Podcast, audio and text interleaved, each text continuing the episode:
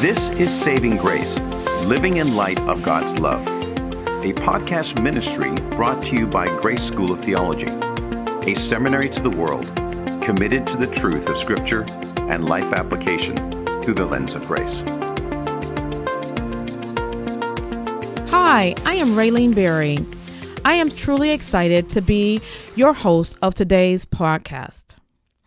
In this series, we have looked at trials and failures as two of the reasons we can be broken and through which God can heal and repair and make something more beautiful.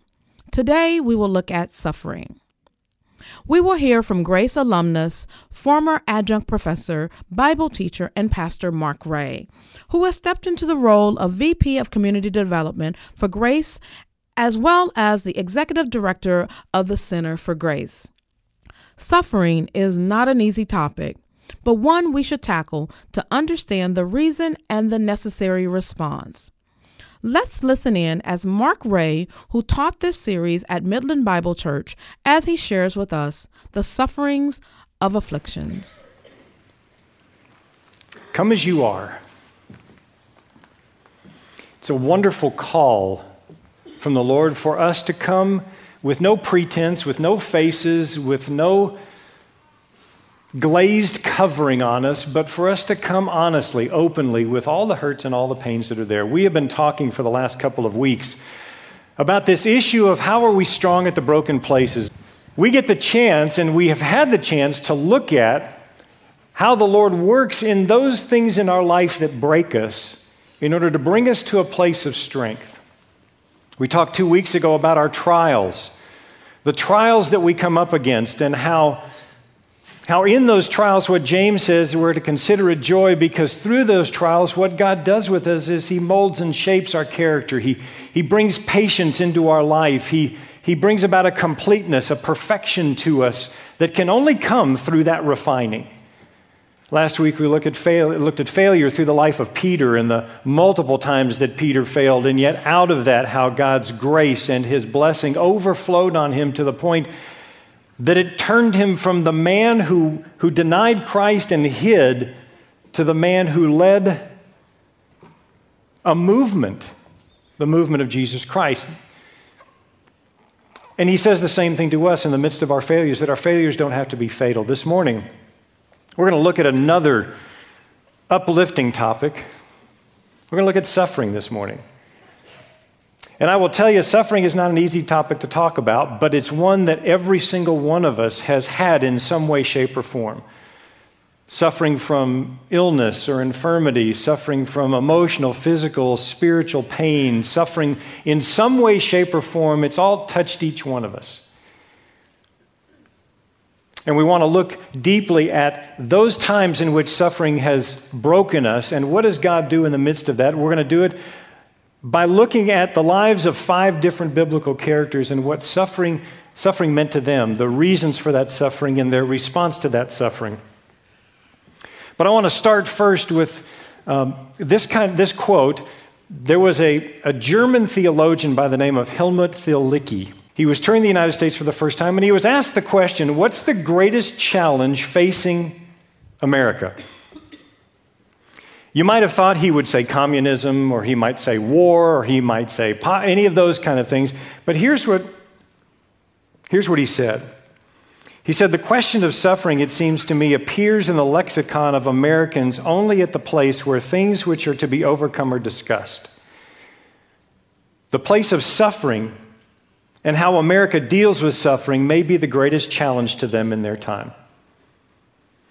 He said, We ought to become aware of how devastating can be the illusion that we can banish suffering from the world and that its extermination is the only task it represents to us. In other words, there are noble efforts going on to, to eliminate suffering, but if we think we can extinguish it from the world, we're wrong. Instead, we must try to learn again that suffering must also be accepted, that it is sent to us and laid on us. And then he concluded the interview with this statement. He said, We Christians know from the gospel to what extent suffering is the raw material from which God wants to make something beautiful. Amen? If we think that we can exterminate suffering, we take away one of those elements in which God molds and shapes and refines us. We take away the opportunity for God to work on us in a way different from any other way He can work on us. We take away the opportunity for God in the midst of suffering to bring out beauty. We're going to look at these five people and the examples that they give us of perhaps some reasons behind why suffering exists on the face of the earth and how they respond to it. The first one we're going to look at is Peter. Now, we looked at length at Peter and his failures, but Peter also suffered, and it was very clear that Peter suffered not only after the resurrection of Jesus, he suffered as an apostle, ultimately being martyred and crucified upside down, but he suffered incredibly, mentally, emotionally, spiritually, when he denied Christ. The three days that he was in the tomb, the multitude of time, the 40 days that it took before Peter actually was forgiven by Jesus must have just been unbelievably anguishing. I want you to hear what Jesus says to him in Luke chapter 22, verses 31 through 32. The Lord said to Simon, Simon, Simon, indeed Satan has asked for you that he may sift you as wheat. Well, we know that Satan is alive in this world, and we know that Satan is one of those avenues in which suffering comes into being, that Satan is a master at wanting to bring suffering upon believers and unbelievers alike. He is the one that causes evil, he is the one that causes suffering in this world. And so Satan is one avenue, but I want you to see how Jesus responds after he says that, that Satan has made this request, Peter, to sift you, to bring suffering upon you. Jesus says in verse 32, But I have prayed for you. I just want to stop there for a minute. Imagine what Jesus just said to Peter I, the Son of God, the King of Kings and the Lord of Lords, have prayed for you. Does he do that for us? Does he do that for us?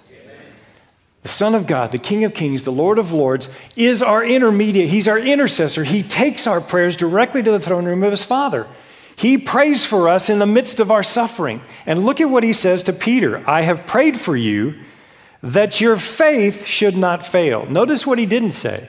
I have prayed for you that Satan would be taken away from you. I have prayed for you that this suffering would go away from you. I've prayed for you that you wouldn't have to endure this. No, what he says is, I have prayed for you that in the midst of this suffering, your faith would be strengthened. Because that's what Christ is looking for. When he returns, he wants to find a people that are strong in their faith. And it's a strength of faith that is only found when it's tested through things like suffering. I pray that your faith would not fail. And then he says, And when you have returned to me, the foregone conclusion that he's going to survive this, that he's going to come out with a stronger faith, and he's going to return to Jesus even after he denies him. Then he says, Peter, I want you to go strengthen the brothers. Well, what do you think he's going to strengthen the brothers with? A faith that has endured suffering because he knows the suffering is going to come to the other brothers.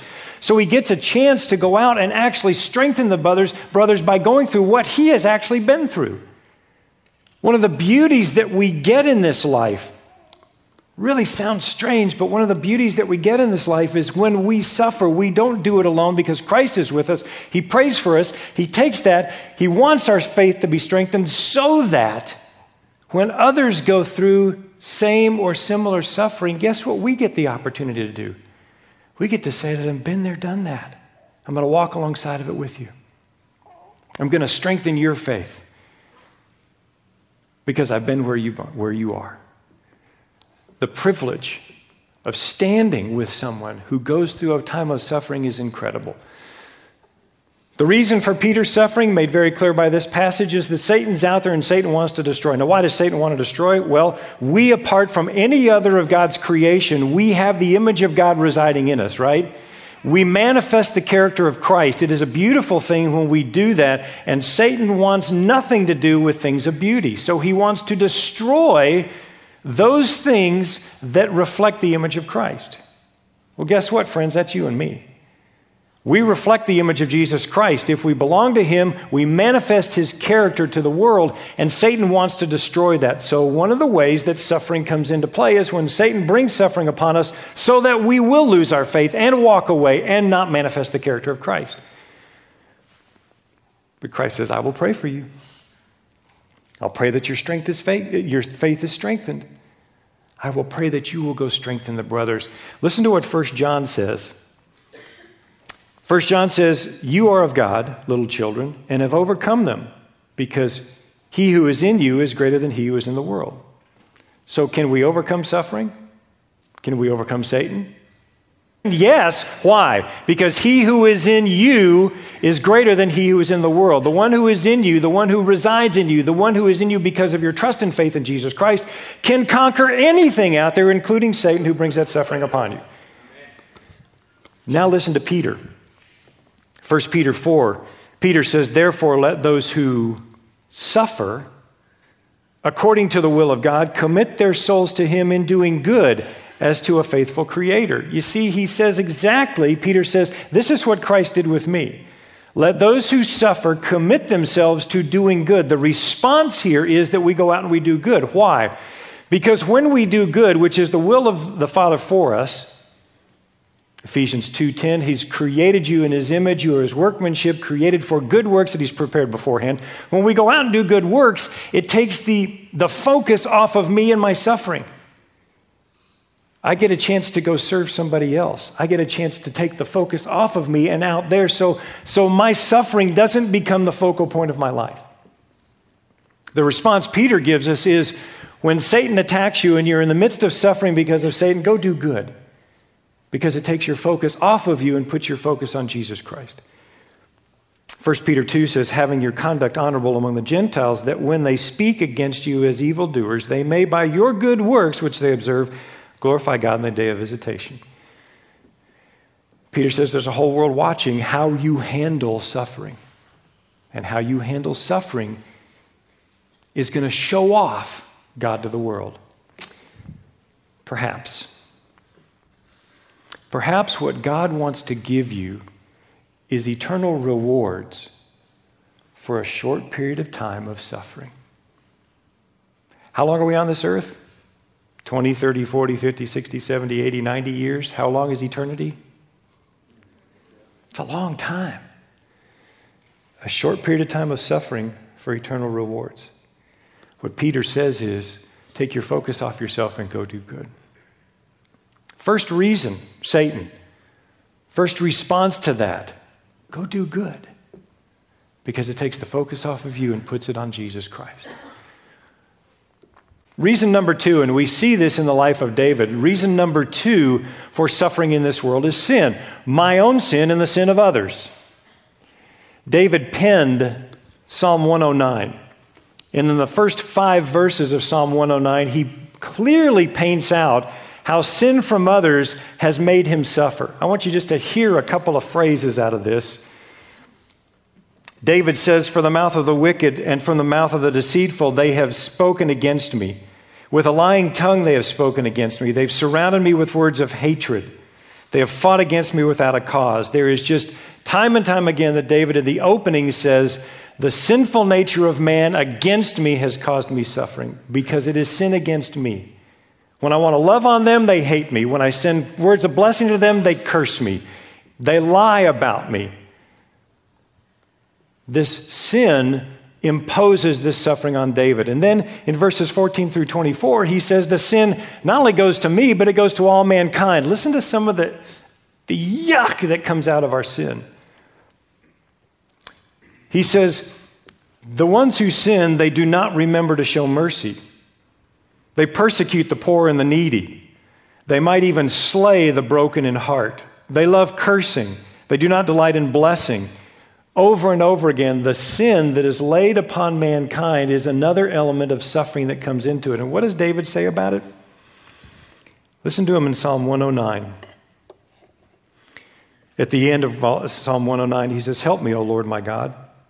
Save me according to your mercy, that they may know that this is your hand David is saying, I will trust in you, even in the midst of this suffering, that you, Lord, have done it. Let them curse, but you bless. When they arise, let them be ashamed, but let your servant rejoice. And then he says in 30 and 31, I will greatly praise the Lord with my mouth. I will praise him among the multitude, for he shall stand at the right hand of the poor and save to save from those, those who condemn him. He is saying that God will be in the middle of it with us. We trust the God of the universe, even in the midst of sin that surrounds us. Listen to him in Psalm 9. The Lord will also be a refuge for the oppressed, for those who suffer, a refuge in times of trouble, and those who know your name will put their trust in you. For you, Lord, have not forsaken those who seek you. Now, the difficulty with this is that many times suffering that comes about comes about because of our own sin. Ken Gire wrote a little statement in Shaped by the Cross. It's a very convicting statement. He said, You and I have had a hand in the suffering of Christ. We share in the responsibility for his wounds. Because of our sin, it's our sin that nailed him to the cross and brought suffering upon him. But he goes on and he says this We follow a king whose victory came through defeat. This defeat came at the hands of his enemies. He was pierced for our transgressions, crushed for our iniquities, wounded that we might be healed. And he says these are passive verbs. Other people have done this to Jesus. Just like sin may have brought suffering upon us, or our sin brought suffering upon someone else. Well, Paul's the next one we're going to look at. Listen to Paul in 2 Corinthians 12, verses 7 through 10. Paul says, Lest I should be exalted above measure by the abundance of the revelations, a thorn in the flesh was given to me, a messenger of Satan to buffet me, lest I be exalted above measure. Now, what he's talking about here is Paul was one of those incredibly learned scholars. He knew, he knew the Jewish tradition, he knew the Torah, he knew it all forward and backward, he knew the law forward and backward. And when he met Jesus on the road to Damascus, knocked off his donkey, his eyes were opened because this was a man who believed that you're cursed if you hang on a tree. Until he came to the understanding through Christ that Christ became a curse for him, and it radically changed his theology. And over the course of the next several years, God just filled him with revelation after revelation after revelation, so that he penned most of the New Testament for us. So he says, Lest I should be exalted above measure by the abundance of the revelation. In other words, I've got so much knowledge in here, what I really could do is I could lift myself above anybody else. I could exalt myself because of how much knowledge I've got. But a thorn in the flesh was given to me. I have this thorn in my flesh, this thorn in my side that's been given to me. There's been a tremendous amount of speculation about what was this thorn in the flesh. Was it eyesight? Was it a limp? Was it a stutter? Was it epilepsy? Ultimately, listen to what he says about this. Concerning this, I pleaded with the Lord three times that it might depart from me. Three times I begged him to take this away from me, and he didn't. Instead, what he gave me was, My grace is sufficient for you. My presence, my love for you, me being in this with you is sufficient for you. For my strength is made perfect in weakness. Paul begged for that thorn to be taken away, but God didn't take the thorn away specifically so that he could identify with Christ differently. He could be strengthened in the midst of that suffering. And he learns dependence on this. He learns dependence. You see, he had a temptation to, to hang on to his own strength and not be dependent upon Christ. But when he depends on Christ, when Christ becomes his strength and he is weak, he learns Christ in a whole new manner. He meets him in a whole new place. It's where you see in Philippians 3, Paul says that I would identify with his sufferings. I want to know Christ so well that I suffer with him. I identify with the same sufferings he had. That's how deeply Paul wanted to know him. Because you see, Paul understood that God's goal for us is not comfort, it's character. And our character is only refined in that furnace of trial, that furnace of suffering, where we come to know Christ differently than we would in any other place. Chuck Swindoll says one of the marks of maturity is the quiet confidence that God's in control. Without the need to understand why he does what he does, the finite can never plumb the depths of the infinite. God knows what He's doing with each one of us. And whether it's Satan or sin or a strengthening, we go through sufferings so that we can meet God at a completely different place, a place we've never thought of before. Selwyn Hughes says God seldom uses anyone unless he has put them through the test of suffering and adversity. Remember, Jesus began his ministry in a wilderness before he ended it in a garden. So there's a fourth one here. this one, you may never have heard of this guy. His name is Haman the Ezrahite. Haman is a son of Korah, and he penned Psalm 88. I'm not going to take the time to read through Psalm 88. You can read it for yourself. Psalm 88 is one of those Psalms in which you see no thanksgiving, you see no praise, you see nothing, no joy, you see nothing come out of it other than a man who is in the midst of suffering and asks question after question after question of God Where are you? Are you there? In fact, Haman writes this to the chief musician and has him put it to the song, The Affliction of Suffering. That's the name of the song, The Affliction of Suffering. It's like we would put something to the song Amazing Grace. There was a song named The Affliction of Suffering. That's how much suffering was going on at the time. And Haman unfolds in Psalm 88 this litany of struggle, this litany of suffering, and question after question to God that he never seems to answer. There was another German theologian, this guy's name was Walter Brueggemann. And Brueggemann, in his commentary on the Psalm, says this. Now, just, just hear this for a moment. He says Psalm 88 is an embarrassment to conventional faith.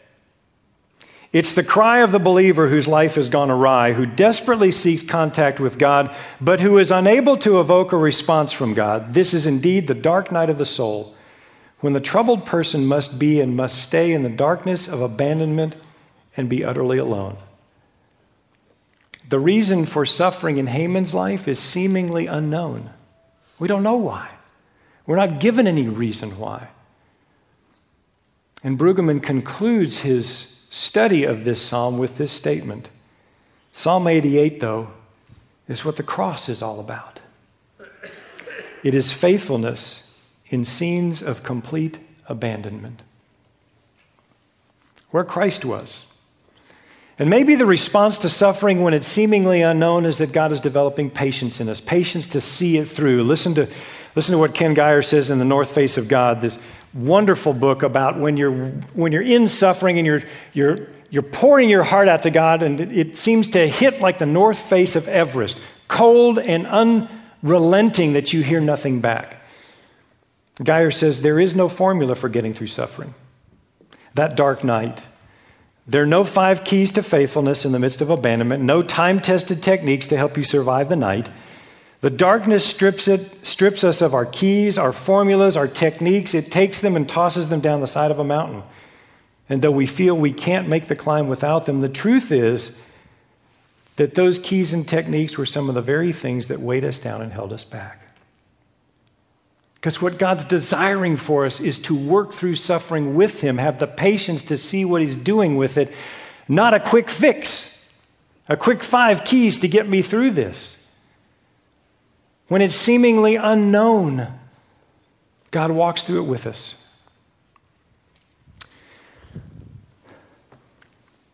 Psalm 30, verse 5 says, Weeping may last through the night, but joy comes in the morning. And Selwyn Hughes again says one of the most poignant elements in suffering is that there often seems to be no meaning in it, except that God's in it with us. There was a woman by the name of Shelley Beach. She wrote a little book called Precious Lord, Take My Hand, and it's the story of her working through the dementia Alzheimer's that settled on her family, on her parents. She says this through the words of Scripture, God whispered to my heart that I had no reason to fear. He himself had summoned my mother by name. He had formed and shaped her. He would work out the details of her life, even a life with Alzheimer's, for his glory and her good. He had summoned my mother down a path we would not have chosen, but it was a path he had marked, and he would be there with each step. There is a final person we want to take a look at Obviously, this final person is Jesus in his suffering. Listen to what Pilate said to Jesus as he was getting ready to be crucified. Pilate said, Don't you realize that I have the power either to free you or to crucify you? And Jesus replied and said, You would have no power over me were it not given to you from above. Why is Jesus going through the sacrifice? Why is Jesus going through the suffering? And I will tell you exactly why. For you and for me. That's why he went through it. And what was the suffering? Well, Isaiah 53 tells us that. He was marred beyond recognition. He was rejected by the very people he was dying for. Our transgressions were laid upon him. He was bruised. He was beaten for you and for me. That sacrifice of suffering that he went through was for you and for me. His response? Our salvation. At communion, he says, Do this in remembrance of me. Remember my suffering, my broken body, my shed blood on your behalf. Remember my suffering. Listen to what C.S. Lewis says. C.S. Lewis says, Why are so many holy places dark places? The cross, the tomb, the stable. He said, I believe they're holy because even in the dark of night, God is at work breaking through the husk around our hearts and bringing life from under the dead leaves. Even in the midst of suffering, God's at work. And we see that in the cross, that that suffering that Christ went through birthed something incredible in us salvation, forgiveness, eternal life that starts now and goes for all of the 33 divine gifts of grace that uh, accompany that. It's what God birthed in the midst of this. Selwyn Hughes tells the story of a young Indian princess, a young Indian prince, excuse me, that when he was born, his parents wanted to remove any sign of death and decay from him. When he would go out into the garden as a young boy, they would send maids out and they'd pull all the dead flowers out of the garden. They would rake up all the dead leaves. They never wanted him to see death and decay. And one day he wandered out of his home into the streets and he came across homeless people. He came across people who had died in the streets. He came across his first corpse. And Hughes says this his reaction was so strong that he set about establishing the teaching that as a fundamentally uh, that his life is fundamentally suffering the only thing to do is to escape into nirvana the state of extinction itself to go to a place where you don't have to feel anything this young man's name was Gautama Buddha, whose beliefs are shared by millions of followers around the world. He built a philosophy that is a dramatic and tragic result of trying to protect oneself from the realities of life, including suffering. The Christian faith, on the other hand, is exactly the opposite. It exposes us to the very heart of suffering, the cross, and then takes that suffering and turns it into the beauty of salvation. E. Stanley Jones said Christianity is the only religion that dares ask its followers to accept suffering as a gift from God because it is the only religion that dares say God too has suffered. Think about that one for a moment. Revelation 13:8 Christ was the lamb of God slain before the foundation of the world. Which means before the world was created the cross was already in God's heart. He already knew the suffering that was going to come before that cross ever got put up on Calvary. We trust in one who has suffered on our behalf. We believe in one who has suffered on our behalf. We belong to the God, our Father, who has suffered and knows what it means to walk through suffering. The fact is, in the midst of our suffering, that's when Christ draws near to the brokenhearted. And that's when we draw nearest to Him. In that suffering, in the midst of that affliction, in the midst of that pain, whether it was brought on by Satan or by sin or by something seemingly unknown, no matter where that suffering has come from, it's been laid at our feet for us to come to know Christ differently than we ever could, for us to learn patience and dependence for us to know the depth of what Christ has suffered for us, the depth of what God knows and that is that He has suffered with us as well.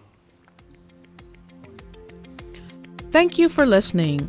Stay tuned for next week as Mark helps us address the losses we experience. For more information about this series and Grace School of Theology, visit our website at gsot.edu. You have been listening to Saving Grace, a podcast ministry of Grace School of Theology. For more information, visit gsot.edu slash saving grace. Views expressed on this podcast may not always be the views of Grace School of Theology or its leadership.